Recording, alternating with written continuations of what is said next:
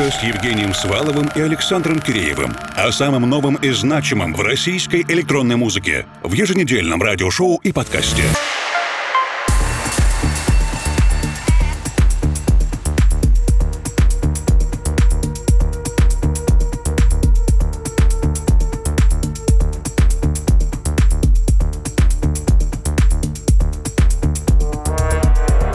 Дорогие друзья. 400 выпуск русской кибернетики мы начинаем вместе с лейблом Mishka, проектом Exei и треком Ornament в ремиксе от Hot Oasis. Впереди также еще несколько ценных премьер, большое интервью и наша экспериментальная рубрика «Лаборатория». Евгений Свалов и Александр Киреев в ближайшие два часа вместе с вами.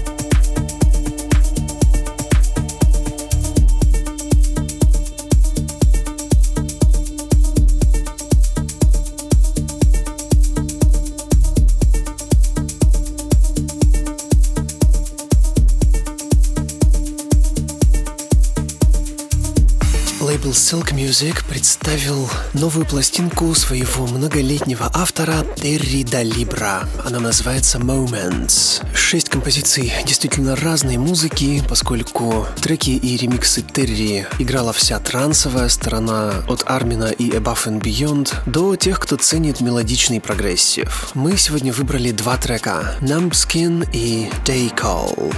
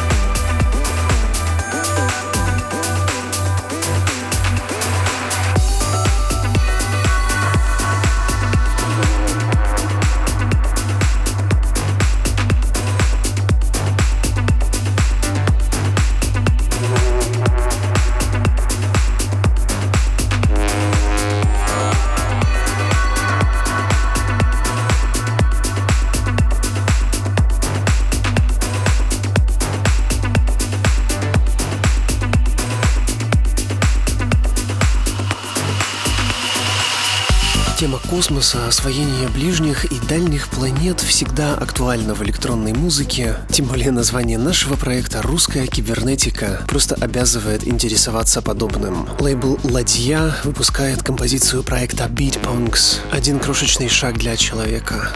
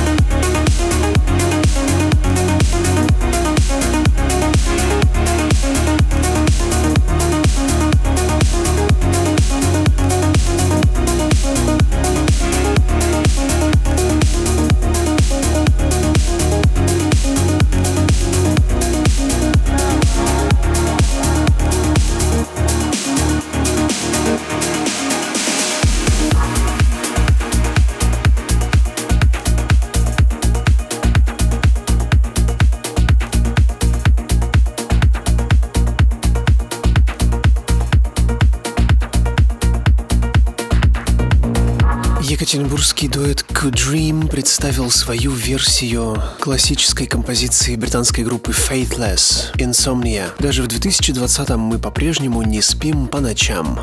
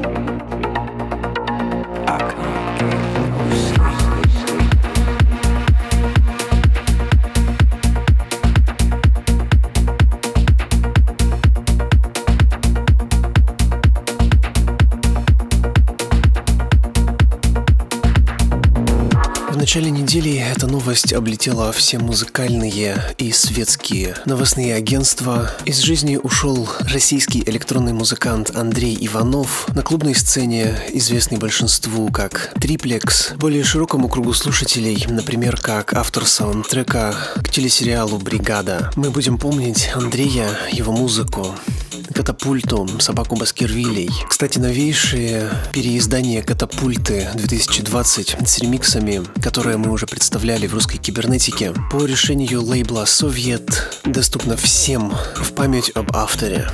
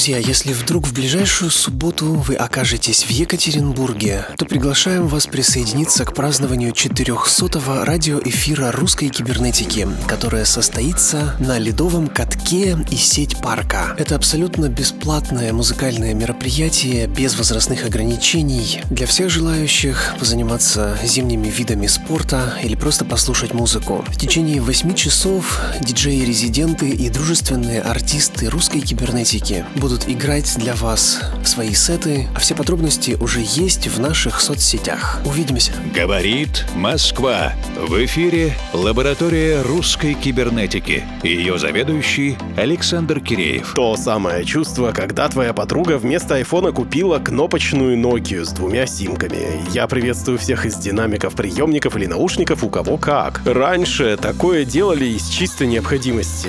Смотрите, когда у тебя есть старющий компьютер, флоп флоппи дискетка на 1,44 мегабайта, встроенный саундбипер, но ты чувствуешь себя великим композитором и жутко хочешь сделать музыку хоть какую-нибудь, то приходится постараться. Московский музыкальный продюсер Саша Малышев вот уже долгие годы не бросает свой проект Cola Kid, в котором он делает занимательные чиптюн мелодии. Такая музыка никогда не поднимется на танцполы, потому как и танцевать-то под нее обычно невозможно.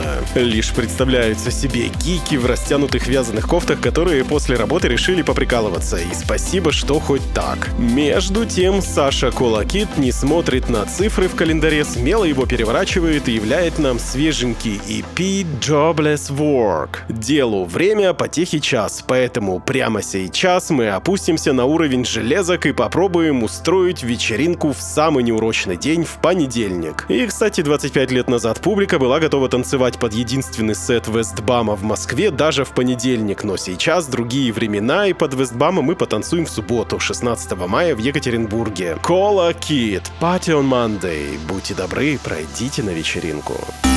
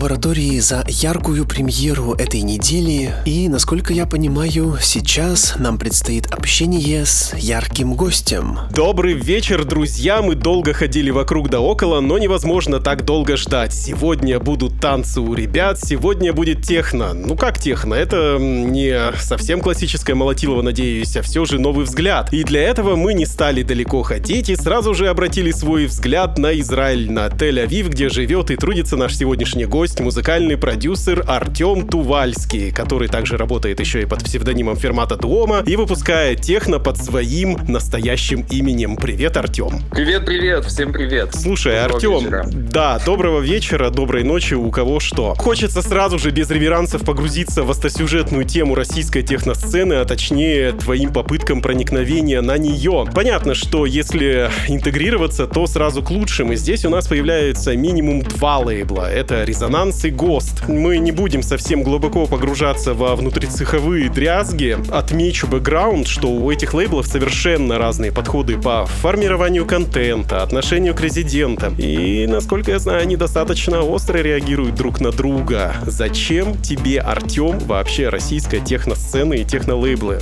Во-первых, у нас сцена очень-очень маленькая, и она не развита. То есть у нас э, в стране очень хорошо развита транс-сцена, э, неплохо развито все, что связано там, с дипхаусом и такой, такими более попсовыми. Российская техносцена и российский техно вот звук, он действительно имеет какую-то свою нишу. Именно mm-hmm. с точки зрения звука, с точки зрения стилистики. Музыка, которая выпускается в Ренессансе, в Госте, в Трипе, она мне намного более интересна, она мне гораздо более близка. Русская душа. И, о, замечательно. Там действительно просматривается что-то русское, что-то такое на уровне ДНК, которое невозможно передать, оно мне близко, оно резонанс создает со мной, с моей душой, и поэтому оно мне... Какая игра слов. Ну вот оно мне ближе. Угу.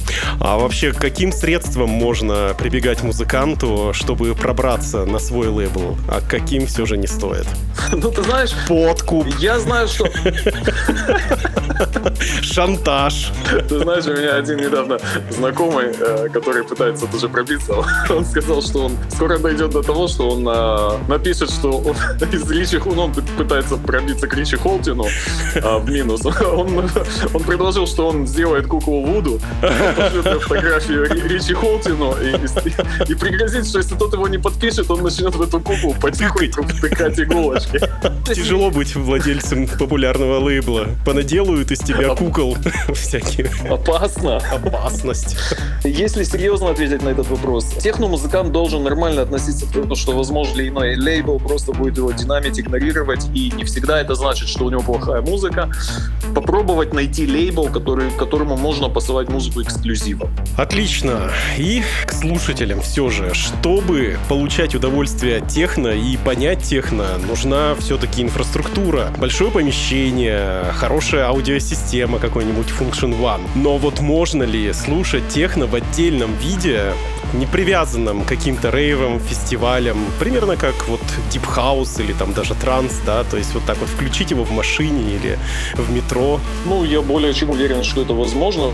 Не любую техномузыку, здесь нужно заметить. Для меня техномузыка — это, прежде всего, это экскурс с точки зрения звука. Персональное прослушивание предполагает какую-то менее монотонную структуру звучания, поэтому у меня есть гипотеза, что техно как-то мимикрирует, у него появляются какие-то приставки, типа там melodic, progressive или прочее. Это вообще нормально? В последнее время я все чаще вижу людей, которые используют э, буквально любого жанра электронной от 120 до 135 BPM. Нужно здесь понимать, что, допустим, приставка техно, это не значит, что там есть действительно техно. Есть техно, а есть, допустим, техно-хаус или, я не знаю, минимал техно. И, в принципе, это абсолютно разные жанры. И то, что там присутствует слово техно, в каких-то других обстоятельствах, возможно, что там бы слово техно вообще не фигурировало, это бы называлось абсолютно каким-то другим э, названием. В общем, это маркетинг какой-то, да? Я не думаю, что это маркетинг. Ты знаешь, я думаю, что это, это функция непонимания, ну, скажем так, джаз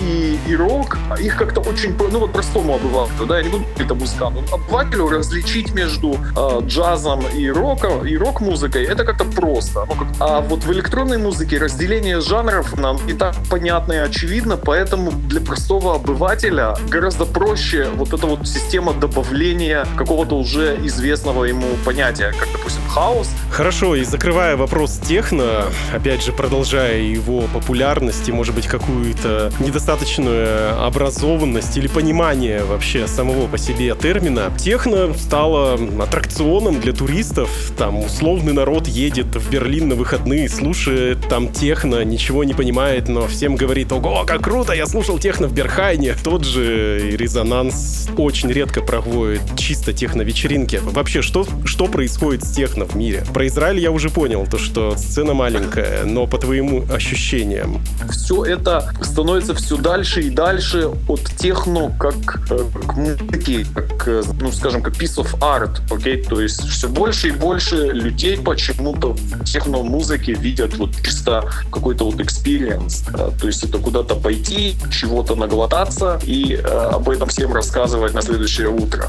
Как бы никто в последнее время все меньше и меньше людей видят в техно именно проявление искусства. То есть техно как музыка, как искусство. Вот этого почему-то это вот это становится меньше, уходит куда-то на нет, и это очень обидно. Хотел бы вступить в дискуссию с тобой и не согласиться. Во-первых, Санкт-Петербург э, с некоторых пор стал столицей, техно-столицей России, потому что там четыре очень мощных техно-клубов, которые ходят действительно послушать музыку. Все-таки мне кажется, то, что структура потребления техно в России, она какая-то более здоровая. Ну, то, что я сказал, оно конкретно не про Россию было, а, было я понял из того, что я... Ну, это точно про нашу сцену, это однозначно, я тебе могу сказать. То есть вот у нас... Про израильскую, в смысле? Да, я тебе скажу, у нас на вечеринке функция того, получил человек удовольствие на вечеринке или нет, это функция того, делал он что-то перед этой вечеринкой или нет. Потому что, как бы, именно за практически никто туда не ходит. Друзья, посещайте культурную столицу России, Санкт-Петербург.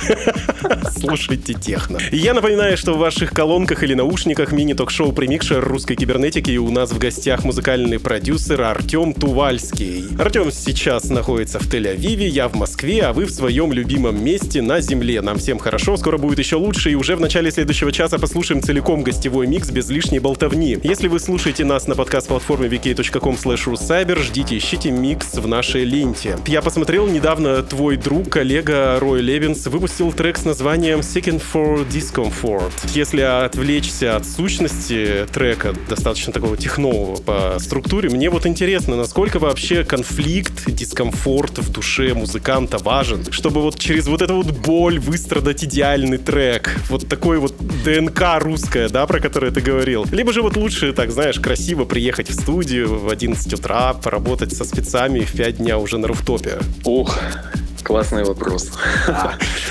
Как человек, который прошел длинный путь, вот знаешь, я прошел действительно длинный путь. То есть я занимаюсь музыкой более 20 лет. Причем из них 20 лет я даже не пытался выпускать свою музыку. Я э, оттачивал и стремился к какому-то перфект продукту, да, то есть я такой перфекционист по натуре. Мне хочется, чтобы кто-то другой со стороны тоже прошел такой же путь обязательно. Ты никому не хочешь этот путь облегчить? Вылечить. Ты хочешь, чтобы он да, тоже пострадал? Я, ну, кто вообще, ну, это вот мой такой вопрос внутри себя, как бы, да, а кто вообще сказал, что кто-то кому-то что-то должен? Почему человек должен там заниматься годами чем-то и только потом на что-то претендовать? Почему человек не может написать свой самый первый трек, гордиться им и выпускать его, и, э, не знаю, пиарить его там везде, где он может, э, говорить, вот там, моя музыка. Я хочу, чтобы музыкант, это был кто-то, кто прошел обязательно какой-то такой известный извилистый длинный путь. Я тебе скажу, если бы я начал выпускать свою музыку 10 лет назад, когда у меня музыка тоже была уже достаточно крутая, я думаю, что на сегодняшний день с точки зрения результат, результатов, известности, э, выпусков и так далее, я был бы намного дальше. Короче, не надо стесняться. В очередной раз я повторяю эту фразу, и надо просто во все двери прям вот, вот что-то вот сделал, и прям сразу же стучаться. Прям стучаться, стучаться и быть понаглее. Я понял тебя. О, быть быть понаглее. Быть понаглее — это ключ. Мне очень понравилась реакция одного букинг-директора одного из крупных российских фестивалей, который заявил моему коллеге Евгению Свалову, что диджеем он никогда не заплатит столько же, сколько живой группе, потому что вот они там что-то там крутят у себя, и это вообще очень просто. А вот когда играют, поют ртом, это намного сложнее. И вообще диджей — это такое фоновое приложение для мероприятия. Ты бы стал платить диджеям хорошие деньги? Есть диджей, который также, помимо того, что он диджей, он пишет свою музыку, то есть он музыкант. Есть еще категория Б, это диджей, который, возможно, не пишет свою музыку, но он очень активен на сцене, то бишь у него, возможно, есть там свой лейбл, он пытается продвигать, помогать другим музыкантам. И есть третья категория, это где диджей, он чисто диджей, то есть он действительно приехал с USB, вот, ну, и где же ваши ручки? Короче, ты бы первому стал бы платить, никак не да, последнему. ему прям сразу, да, ему отвалить прям сразу. Я тебе скажу, что меня немножко напрягает. Меня напрягают э, ребята, диджеи, которые чисто, исключительно диджеи, то есть у них вообще нету никакой деятельности. Рубрика «Музыкальная посылка», в которой наши гости общаются друг с другом, но опосредованно через нас. И смысл таков, что ты отвечаешь на вопрос предыдущего гостя программы и задаешь волнующий вопрос нашему следующему визитеру. И тебе вопрос пришел от виртуального электронного дуэта коллектива eSpace. Это Юрий Есин из Орска и Иван Кропачев из Нижнего Тагила. Вопрос звучит таким образом. Неизбежно бывают такие ситуации, когда вот, ну, мы можем сутки вообще просидеть в студии, и, вот, ну, не получается, да, откровенно говоря. Вроде что-то сделали, но это вообще не то. А, такие вот какие-то периоды, что ли, творческого застоя какого-то, потери вдохновения. Как э, с этим борется наш следующий гость, и как он, если у него такого, к счастью, не бывает, как он считает вообще вот самые способы борьбы с таким? Ну, все музыканты периодически пробывают в такой творческой яме. С годами я научился выбираться из этой творческой ямы быстрее. С годами ты оттачиваешь умения и можешь заранее почувствовать, ты вот катишься в эту яму, и ты просто в эту яму прекращаешь катиться. То бишь, на самом деле, если мы заметили, что что-то не так, это значит, что не просто что-то не так, это значит, что все не так.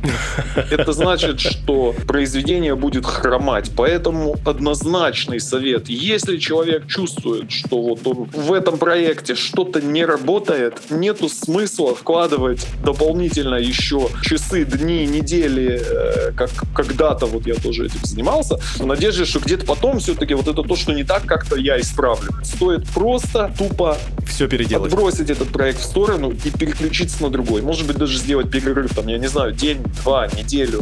И, чтобы продолжить цепочку, задай волнующий вопрос нашему следующему гостю, кем бы он ни был. Но меня он волнует. Ну, конечно. Я как доктор, вас что волнует? Волнующий вопрос такой, которым я... Это причем реальный вопрос, которым я в последнее время задаюсь.